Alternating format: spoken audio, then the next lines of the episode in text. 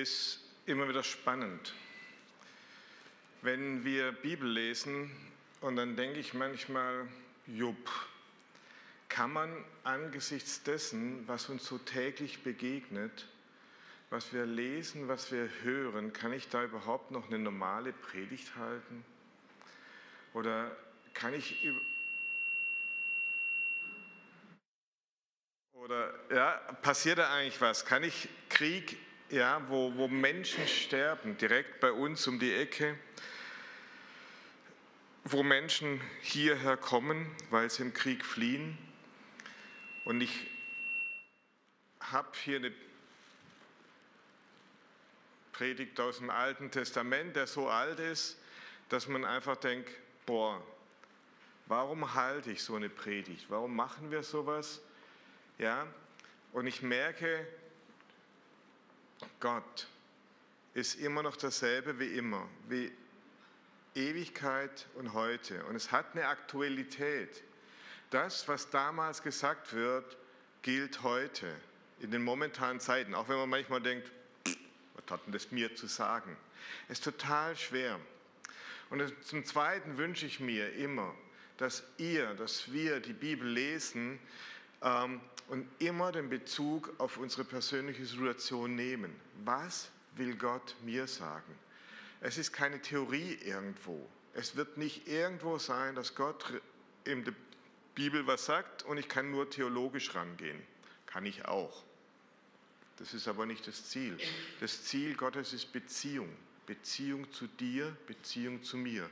Und deswegen redet er in der Bibel zu mir und zu dir. Ja? Und auch nur diese Beziehung lässt uns durch Krisen, wie wir sie gerade haben, wie wir sie immer haben, ob es jetzt persönliche sind oder ob es andere sind, überhaupt hindurchkommen. Ich wünsche mir, dass wir in Christus gegründet sind. Dann können wir manchmal auch andere Meinungen stehen lassen. Ja, ist manchmal schwer, gebe ich zu, aber weil ich einfach in Christus gegründet bin. Ich wünsche mir, dass die Krisen uns bedrängen. Corona ist jetzt halbwegs vorbei, die Ukraine ist noch mittendrin. Wir wissen nicht, wie das ausgehen wird oder auch persönliche Krisen, ja, wie bei Uta und Willi, dass die Krisen uns näher zu Gott bringen und dass wir das auch immer wieder einen Anlass nehmen, um Gott zu suchen. Wisst ihr, manchmal Krisen, das, da denkt man einfach, Gott hat mit mir nichts mehr zu tun. Aber das ist eigentlich nicht, eher soll es umgekehrt. Lasst uns fest gegründet sein in Christus und in seinem Wort. Das ist mir total wichtig. Ich habe euch jetzt mit dem ersten Buch der Könige. Hatte ich euch, als ich das letzte Mal da war, habe ich euch den König Salomo vorgestellt. Und das ist ja nicht ganz so einfach für uns, ja, weil, wie gesagt, das letzte Mal, da kommt König Salomo drin vor, der mit unserer Lebenswelt nichts, aber auch gar nichts zu tun hat. Ja, ähm, der König Salomo, ähm, das erste Königebuch ist ja so das erste Teil, David stirbt, Salomo wird König. Ja? Dann gibt es jetzt der zweite Teil, es gibt ein Südreich, dieses kleine Israel, ich glaube so groß wie Hessen, ja, wird geteilt in den Südreich und den Nordreich. Und ähm, das ist so der Beginn ein bisschen. Salomo hat es nicht geschafft, in all seiner Weisheit seinen Sohn für seine Aufgabe als König heranzubilden. Er hat es nicht geschafft, den Rehabiam auszubilden, damit er sein Königreich gut führen kann. Das, was wir bei Salomo gesehen haben, ja, das wird nochmal ganz besonders deutlich bei seinem Sohn Rehabiam. Ja.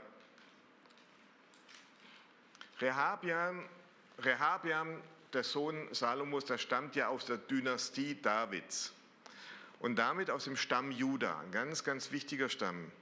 Salomo hatte schon immer Gegner. Klar, es gab Leute, die mit ihm nicht ganz so mit einverstanden waren. Ist ja auch richtig. Ja? Und dann kommt jetzt Jerobeam, der die Stämme des Nordens hinter sich bringt. Jerobeam sagt zu den Stämmen des Nordens, ey, wir müssen jetzt mit dem Rehabiam reden, das kann so nicht weitergehen. Ja? Dort, wo dann Rehabiam zum König gekrönt werden soll, dann kommt es zu einer Konfrontation. Auf der einen Seite ist Rehabiam und die Stämme Juda und Benjamin.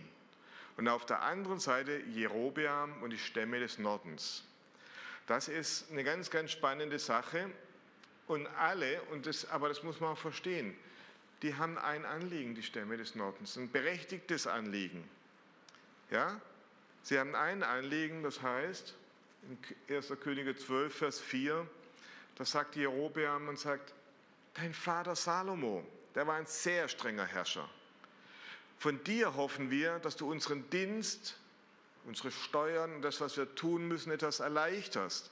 Und das schwere Joch, das dein Vater uns auferlegt hat, dann werden wir dir dienen. Das ist ja schon mal eine gute Aussage, ja? Wenn du ein bisschen uns da entgegenkommst, dann werden wir tun. Eigentlich eine sehr verständliche Bitte, die die haben. Das Volk hat so viel unter dem König bisschen auch leiden müssen, ja, weil sie viel arbeiten mussten, viel abgeben mussten. Sie möchten etwas Entlastung haben. Kann ich nachvollziehen. Was würden wir jetzt von dem Volk Gottes eigentlich erwarten? Eigentlich würde ich jetzt vom Volk Gottes erwarten, von dem König, der da dem Volk Gottes vorsteht, der sagt, okay, ich höre mir das an, ich gehe jetzt zu Gott und frage und rede mit Gott drüber. Das würde ich von einem König vom Volk Gottes erwarten. Aber macht er natürlich nicht, der Rehabiam. Woher soll er das auch gelernt haben? Sein Vater Salomo hatte auch keine Propheten um sich, mit denen er geredet hat. Ja, er hat sich auf seine Weisheit zum Schluss verlassen. Ja, er hat keine Propheten gehabt, die ihn beraten haben. Und woher soll das Rehabiam jetzt wissen? Also bespricht sich Rehabiam mit seinen Beratern, erstmal mit den alten, erfahrenen Beratern, die auf so Salomos Seite waren, und diese raten ihm, höre auf das Volk. Naja, das nervt ihn ein bisschen, will er eigentlich nicht so ganz, der Rehabiam. Und dann sagt er, oh, da hat es noch junge Berater, die sind mit mir zusammen aufgewachsen, das ist die neue Generation, da geht jetzt eine andere Post ab.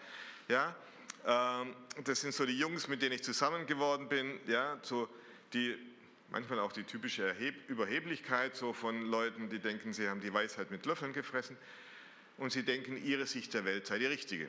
Gut. Also diese Jungen, die sagen, nee, nee, nee, nee, ganz anders. Ähm, die meinen, dass Rehabeam noch mehr den großen Macker zeigen soll, markieren soll. Er soll noch brutaler auftreten, als sein Vater Salomo es tat. Ja? Er ist überheblich, er verwirft den Rat der Leute, die Salomo zur Seite standen und sagt, nee, es wird noch brutaler unter mir. Es ist kein Wunder, dass die Stämme des Nordens da keine Lust mehr haben, so spaltet sich Israel in ein Nordreich und in ein Südreich. Und immer wieder kommt es in der nächsten Zeit zu Kämpfen und Streitereien zwischen den, eigentlich dem einen Volk. Ja? Aber keiner gewinnt und es kostet nur unnötige Kraft. Eigentlich, eigentlich gibt es ja nur ein Ziel. Israel ist das Volk Gottes. Und ihr Ziel soll sein, durch Anbetung im Tempel ein Licht für die umliegenden Völker zu sein. Sie sollen eigentlich eine Einheit sein in der Anbetung. Nicht der Einheit in ihren Meinungen, das ist mal unterschiedlich, sondern der Einheit in der Anbetung, im Lobpreis, um ein Licht nach draußen zu sein. Ja, das ist das Eigentliche.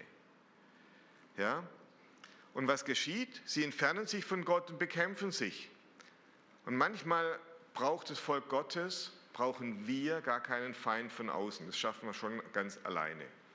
Ja, wir streiten uns über Sachen, die vielleicht nicht ganz so wichtig sind. Ähm, anstatt nach draußen zu gehen und ein Licht und Salz für diese Welt zu sein, gucken wir nach uns und sagen, oh, dieses Jota muss man aber ein bisschen versetzen oder nicht versetzen. Ja, gemeinsam nach außen zu stehen und die heidnischen Völker zu erreichen, ist das Volk Gottes mit sich selber beschäftigt. Das war damals schon bei Rehabiam. Sie haben sich gestritten und schwächt sich selber. Und es ist so ein Muster, was ich immer wieder auch bei uns Christen sehe. Wir schwächen uns selber, wir streiten uns manchmal drüber, über eine Gemeinde, die zu gesetzlich ist, eine andere Gemeinde, die zu dynamisch, zu frei ist, eine andere Gemeinde, anstatt dass wir sagen, wir sind ein Volk, wir sind alle unterschiedlich. Ja, wäre ja noch schöner, wenn alle die gleiche Kleidung haben müssten wie ich und die gleiche Meinung wie ich. Geht nicht. Und so ist es natürlich im Großen noch mehr. Ja?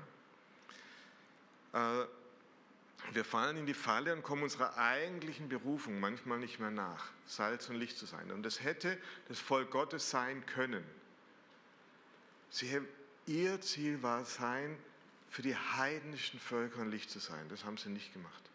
Und das, was im Alten Testament geschieht, das hat oft einen Bezug zu unserer heutigen Zeit. Es ist manchmal schwierig, das ein bisschen zu sehen, ähm, aber es hat oft mehr Bezug, als wir manchmal denken. Und ich bin immer wieder erstaunt, was Gott da aus dem Alten Testament uns zu sagen hat. Aber gucken wir die nächsten Kapitel mal an. Also das dürft ihr dann heute Nachmittag beim Kaffee mal lesen. In 1. Könige, Vers 12. Die Könige des Nordreichs, die haben dann eigene Könige sich gewählt, ja, die haben ein Problem damit, dass die Menschen immer wieder in den Süden gehen, eben nach Jerusalem und dort Gott anbeten. Ja? Und dann denken sie, oh, dann habe ich ja gar nicht mehr so viel Macht, dann gehen sie vielleicht wieder in den Süden, will ich ja nicht. Und damit, was machen sie dann? Also erfinden sie eigene Götter, eigene Anbetungsorte und entfernen sich damit immer weiter von Gott.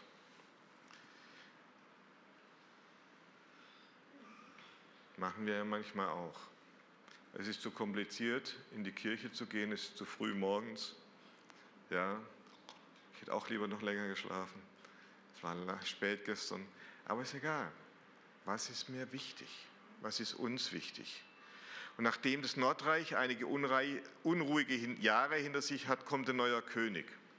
Im Nordreich, da kommt ein König, der heißt Omri, der war Heerführer und hat das Land mit seiner neu erbauten Stadt Samaria endlich ein eigenes Zentrum gegeben. Omri kennt man nicht so sehr, aber äh, er fängt dann an und er macht ein bisschen Politik, ist ja auch okay, verbindet sich mit seinem nördlichen Nachbarstaat, mit Phönizien und damals war es immer so, wenn man sich mit einem verbindet, dann muss man dann auch äh, Hochzeiten eingehen, also verheiratet er seinen Sohn mit der Prinzessin von Phönizien, ja, die Königstochter. Ey, da kommt endlich Glanz und Gloria, ja, also die, quasi die Diana Samariens kommen da oder wer immer das auch ist. Und Ahab, der Sohn von Omri und Isabel, den Namen kennt man dann langsam, die Prinzessin aus Phönizien, da kommt einfach Glanz mal in die Bude. Ja, und wir haben einfach ein bisschen was Schönes. Wir haben jemand was Besonderes. Doch diese Isabel, die so glanzvoll daherkommt, die bringt auch ihre eigenen Götter mit, ihren eigenen Glauben. Also muss für ihren Glauben ein würdiger Tempel her. Ja, Baal Mekert heißt er. Und er baut Ahab, also der Mann von der Isabel, einen Tempel und stellt da auch noch ein Aschera-Bild auf. Damit ist eigentlich Gott, der Gott Jahwe, endgültig abgeschrieben. Und auch wieder das Bild für heute. Was ist mir manchmal wichtig? Bei uns, wir bauen keinen Tempel hin und wir stellen auch keine Buddhas hin oder was weiß ich was. Manchmal sind aber unsere Götzen ein bisschen anders. Ja, das kann das Zeichen an unserem Auto vorne sein, wie wichtig das ist. Das kann die Gitarre sein, das kann bei jedem anders sein. Das können die, Paar, die Schuhpaare oder egal was sein. Was ist mir wichtig? Und das darf jeder selber für sich beantworten. Es ist nicht immer einfach, sich darauf einzulassen und zu sagen, ich habe meinen eigenen Götzen ist so. Aber das muss man einfach sehen. Ja? Dann kommen mit Baal und Aschera zwei Götter ins Spiel, die vor allem Fruchtbarkeitsgötter wichtig sind.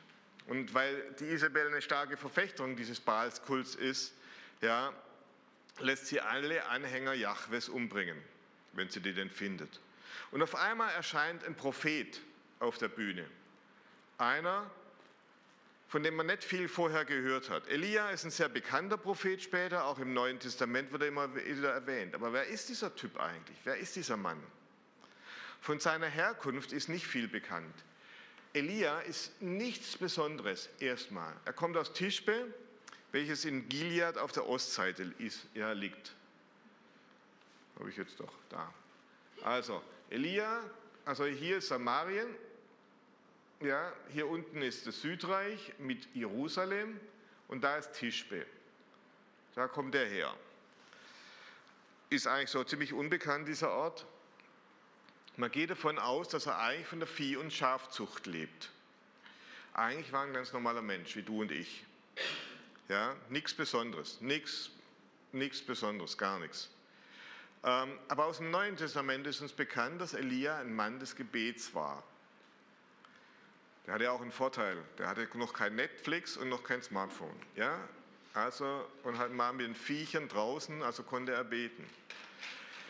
Was ihn besonders macht, ist etwas, was jeder von uns kann, beten. Nichts sonst macht ihn besonders.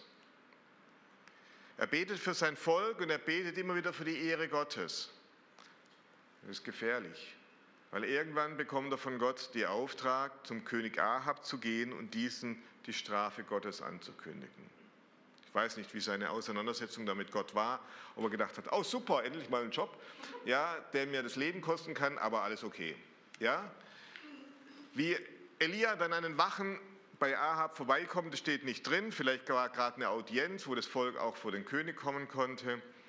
Und ohne Anrede sagt er zu Ahab, dass es die nächsten Jahre weder Tau noch Regen geben wird. Zum einen ist es eine Konsequenz, die ähm, Gott schon im fünften Mose ankündigt, wenn das Volk sich von Gott zurückzieht. Aber es ist hier ganz besonderes ein Zeichen nach dem Motto, wer hat als Gott die Hosen an? Wer hat das Sagen? Wer hat das letzte Wort? Baal und Aschera oder Yahweh, der Gott? Wer hat das letzte Wort? Das Interessante ist nämlich, Baal und Astarte, das sind ja Fruchtbarkeitsgötter. Das sind Götter, die die Fruchtbarkeit haben. Und wenn es nicht regnet, dann haben die ganz schlechte Karten. Ja, und es kommt ein Prophet des höchsten Gottes und lässt die Fruchtbarkeitsgötter ganz schön alt aussehen. Nichts ist da mit Fruchtbarkeit. Dreieinhalb Jahre wird es nicht regnen. Erleben wir momentan auch ein bisschen. Ja, es gibt Noternten, weil das, das Getreide nicht mehr wächst. Es wird nicht richtig regnen. Das hat aber Elia damals im Ahab angekündigt und hat die Fruchtbarkeitsgötter da ziemlich alt aussehen lassen. Doch Elia verschwindet so schnell wieder von der Bildfläche, wie er gekommen ist. Man weiß nichts viel. Ja? Gott fordert ihn echt heraus. Denn dass es ja nicht regnet, das betrifft ja den Elia auch. Der hat ja auch dann nichts zu beißen, ja? Das ist ja das Spannende. Sowohl Gläubige als auch Ungläubige müssen mit den Schwierigkeiten umgehen, wenn Gott ein Land straft. Wenn Gott ein Land straft, dann sind auch die Gläubigen genauso davon betroffen wie die Ungläubigen. Aber Gott sorgt für Elia. Er schickt ihn an den Bach Krit und lässt ihn von Raben versorgen. Wir denken, ja und? Diese Blö sind zwar schwarz und äh, krähen so komisch, aber hätte ich doch kein Problem damit, wenn mir ein leckeres Fleisch bringt. Aber, das müsst ihr auch verstehen, damals, Raben sind unreine Vögel. Warum? Weil sie sich von Aas ernähren, also von toten Tieren. So, ähm, ja, das heißt, der fromme Elia, der, für den Gott das Wichtigste ist, der soll sich von unreinen Vögeln versorgen lassen. So ist Gott. Er überrascht uns, fordert uns heraus und sagt, ich weiß, du hast dein Gedenken, du hast deine Gedanken, wie, du, wie, wie der Glaube an mich aussehen soll. Ich zeige dir das, aber es geht anders. Ich schicke dir unreine Vögel. Ja, ich weiß nicht, ob er die, die ersten drei äh, sag mal, äh, Sachen hat liegen lassen, bevor er so einen Hunger hatte, dass er es wirklich gegessen hat. Ja, aber dadurch, dass Gott, dass Elia betet, kann er auch Gott auf, auf gut hören, auf Gott. Und er hört dann auch Dinge, auf die er selber nie gekommen wären, die ihn selber überrascht haben. Ja? Elia wird von Raben versorgt, unreine Vögel.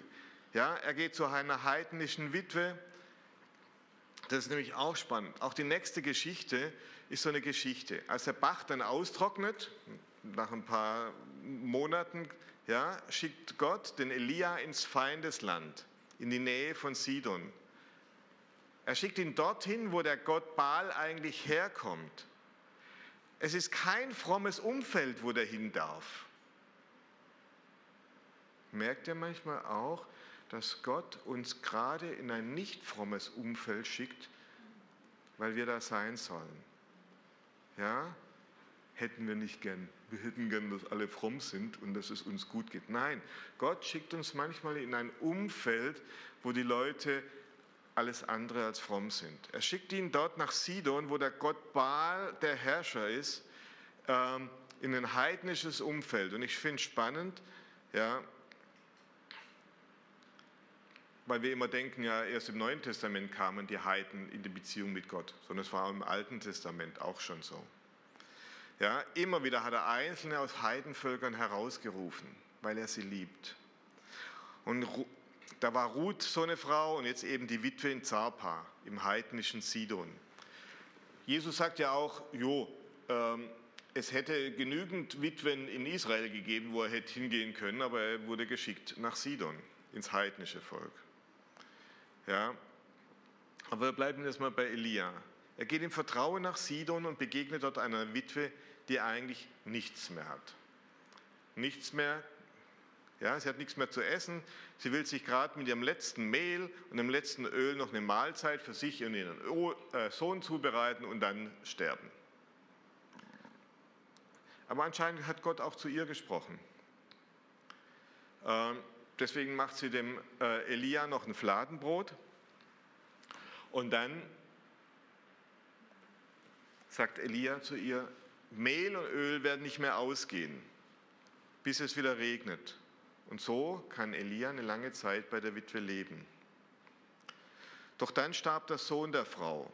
Natürlich gab die Frau Elia die Schuld. Würde ich auch machen. Und Elia, er nimmt den toten Sohn, betet zu Gott, Herr mein Gott, warum bringst du Unglück über diese Frau, die Witwe, die mich in ihr Haus aufgenommen hat und hast ihren Sohn sterben lassen?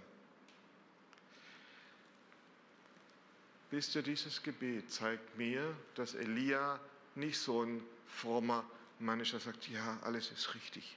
Warum, sagt der Gott, warum hast du es gemacht? Geht's noch? Und das ist auch das, was wir tun dürfen.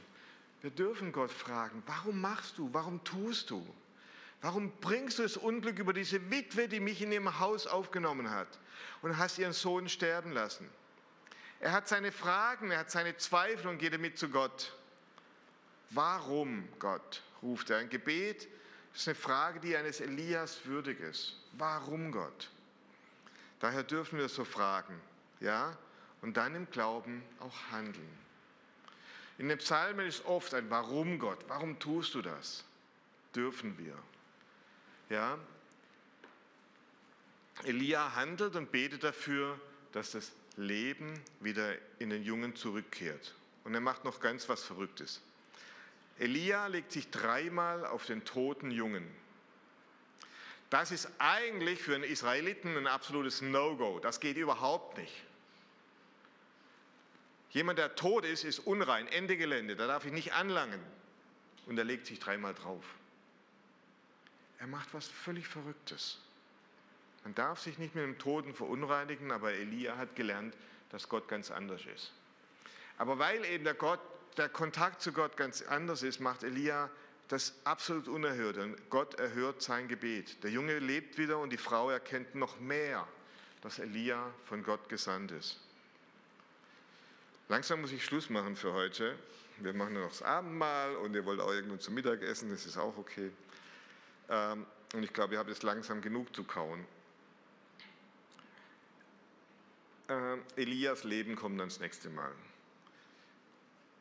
Aber ich habe für mich am Anfang mehr aus diesen Stellen rausgezogen, als ich am Anfang dachte, als ich das erste Mal gelesen habe. Ich fasse nochmal zusammen. Das erste Rehabeam, also der König im Süden, der Sohn von Salomo. Er hat sich nur Berater ausgesucht, die ihm gepasst haben. Manchmal suchen wir uns auch Berater, die so denken wie ich. Da suche ich Leute, mit denen unterhalte ich mich über die Gemeinde und weiß genau, die nicken nur ab und sagen, recht hast du. Es ist manchmal schwierig, sich mit, Gemeinde, mit Leuten auseinanderzusetzen, die eine ganz andere Meinung haben. Aber schön, wenn die am Raum Meinung haben. Ja, und wenn sie eine andere Meinung haben, dann müssen wir halt ein bisschen zoffen. Aber dann können, wir, dann können wir vielleicht gemeinsam vorangehen. Ich darf nicht immer, meine Meinung ist nicht die, die absolut wichtigste. Und ich muss auch andere hören und zu sagen, okay, der hat auch seine Beziehung zu Jesus. Wie kann der wie können wir gemeinsam an Jesus, für Jesus arbeiten? Lasst uns Menschen mit einer Gottesbeziehung suchen, die aber auch vielleicht eine andere Meinung haben wie wir. Berater, die mir nicht unbedingt nach dem Mund reden, gerade wenn ich vorne stehe, sondern Berater, die auch mir manchmal sagen, Ulrich, nicht ganz so richtig, wie du es machst. Bei der Teilung und der folgenden Auseinandersetzungen innerhalb des Volkes Gottes müssen wir uns einfach fragen, wo geht unser Ziel verloren? Natürlich kann ich mich auf Dinge da streiten. Als Baptisten ist ja uns auch klar, ja, die Taufe als Gläubigentaufe ist absolut wichtig und wir können darauf beharren, wir können darauf uns streiten und wir können uns das so uns auseinandersetzen damit. Aber die Frage ist immer, wo geht mein eigentliches Ziel zu verloren, nämlich die Heiden zu erreichen. die, die Jesus noch nicht kennen.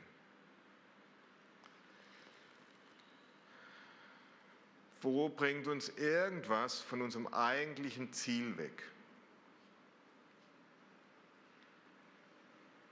Und drittens, den Elia, wie kann ich mir den völlig normalen Typen als Vorbild nehmen? Ja, ein normaler Mensch, er redet mit Gott, hört auf Gott und er lässt sich auf ganz Neues ein, sich von Raben zu versorgen, sich mit auf den Toten zu legen. Ja, kann ich lernen, mit Gott zu reden und auf ihn zu hören? Kann ich wie Elia Neues lernen und Ungewohntes hören? Ich wünsche mir, dass wir uns auf Neues hören, auf Ungewohntes einlassen. Wisst ihr, für die Juden im Neuen Testament war Jesus und das, was Jesus gebracht hat, was völlig Neues. Es hat ihre Welt auf den Kopf gestellt. Und manche wollten sich nicht darauf einlassen. Und manche doch. Lasst uns von Gott zeigen, was ist für uns heute dran. Und lasst uns dann auf Unerhörtes einlassen. Lasst uns zeigen von Gott, was sind meine Raben, von denen ich mich am liebsten nicht versorgen lasse. Was ist mein totes Kind, wo ich mich eigentlich drauflegen soll, um das zu erneuern, auch wenn ich es eigentlich nicht will. Ich wünsche, dass wir uns immer wieder neu, Neues aus der Bibel lernen. Es ist nicht immer einfach, ich gebe es zu. Es ist manchmal, denke ich, muss tief durchatmen und sagen, okay, das passt nicht in mein Bild. Lasst uns das tun. Gott helfe uns dazu. Amen.